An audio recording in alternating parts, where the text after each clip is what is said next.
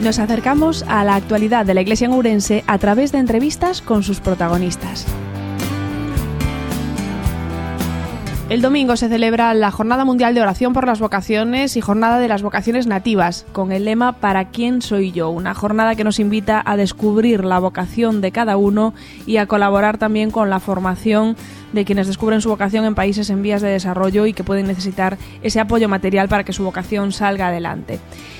Concretamente mañana sábado, en el marco, en la víspera de esta jornada, tendrá lugar el rito de admisión a las Sagradas Órdenes presidido por nuestro obispo de dos seminaristas del Seminario Diocesano Misionero Redentoris Mater. Será a las 6 de la tarde mañana sábado en la Catedral. Vamos a escuchar las declaraciones de estos dos jóvenes, eh, Francesco y Francisco Martín García, que nos hablan de cómo están viviendo este momento. En concreto vamos a empezar escuchando a Francesco Salvatori. Él tiene 27 años, es natural de Roma y nos habla de cómo ha vivido este proceso y también de las dificultades que se ha encontrado en el camino de su vocación. Es que yo desde pequeño he crecido en una familia cristiana, pero en un determinado momento, con varios sufrimientos que tenía durante la infancia, nunca llegué a dudar de, de Dios, pero pensaba que si Dios es amor, pues pensaba que Dios a mí no me quería, igual quería a los demás y a mí no. Pero gracias a, mm, a una realidad de la iglesia, que es el camino no catecumenal, viviendo en una comunidad cristiana, he ido descubriendo en mi historia concreta, en mi vida concreta, la acción de Dios, eh, también en los momentos de sufrimientos que he tenido, de mi, de mi vida, etc. He tenido la suerte de conocer muchos sacerdotes que han, han, hecho, han sido una inspiración para mí por lo que se refiere a la vocación. Hablamos de un seminario, el Redentoris Mater, donde los jóvenes se forman para ser sacerdotes diocesanos, pero disponibles también para ir a cualquier lugar del mundo. En este sentido, Francesco nos habla de cómo se ha adaptado también en Ourense, lejos de su ciudad natal. Bueno, pues la verdad, el llegar a Ourense para mí no ha sido un impacto muy grande en cuanto a cultura, porque Italia y España se, se acercan mucho en la cultura, aparte pocos detalles, pero a mí lo que me ha sorprendido de, mm, de, la, de la, gente, sobre todo aquí, es que mm, la, la, acogida, la acogida sobre todo. Yo pensaba que normalmente cuando vas en un sitio, eh, en un país distinto, con una cultura un poco distinta también, pues igual puedes sentirte rechazado, sentirte extraño eh, con respecto al sitio donde estés pues yo en realidad ahí donde en cuanto llegué me he sentido acogido por, por las personas, aunque muchas veces los, los, gallegos por lo general pueden parecer muy encerrados, son eh, yo he conocido personas que me han acogido, que me han querido desde el principio y pues, sobre los que puedo contar siempre. En el caso de Martín, que tiene 23 años, él es de Vigo y nos habla también de su experiencia en el seminario.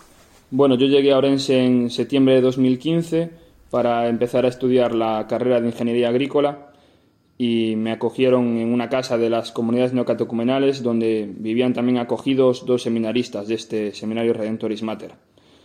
Y después, desde que entré en el seminario, a mí lo que más me ha, me ha ayudado de estar aquí es conocer a la gente. También eh, cuando se abren estos seminarios Redentoris Mater, los primeros años los seminaristas viven acogidos en casas de familias y a mí siempre esto me ha ayudado mucho, ¿no? Ver la generosidad de las personas que me han abierto su casa, que me han hecho vivir como uno más en, en la familia y conocer a, las realidades de las personas concretas, de las familias eh, concretas, conocer a la gente, poder pues decidir entregar aquí, aquí mi vida para, para la misión y para también en todo el mundo, ¿no?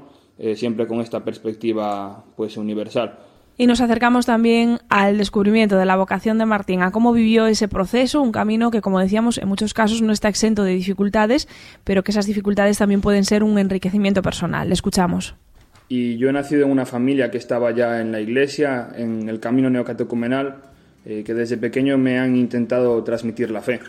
Yo he vivido mi fe pues siempre vinculado a esta realidad eh, en una comunidad neocatecumenal en Vigo y también ahí yo con 14 años pues descubrí un poco ¿no? la llamada del Señor a la, a la misión, a ofrecer mi disponibilidad.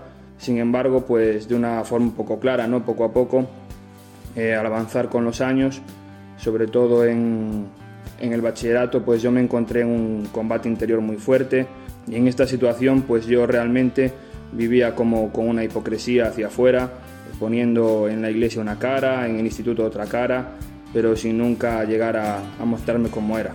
Eh, sin embargo, pues gracias a una peregrinación de, con las comunidades neocatecumenales, en una confesión, pues el, presbítero me dijo, eh, me dijo, ¿tú te gustan estas cosas que me has contado, estos pecados? Y yo le dije que, no me gustaba.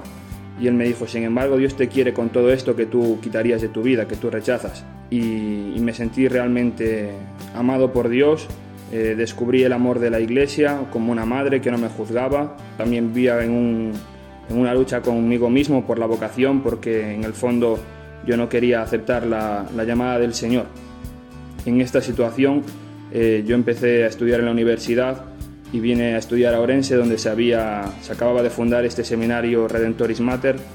Entonces yo estuve un tiempo viviendo con estos chicos, con estos seminaristas y viendo que, que nadie me presionaba, que nadie me juzgaba, que los demás eh, respetaban mi libertad, que me aceptaban tal y como era, pues esto poco a poco me permitió pues dar el paso y ofrecer mi, disponibilidad a la iglesia ¿no? para entrar en el, seminario, para eh, buscar hacer la voluntad de Dios.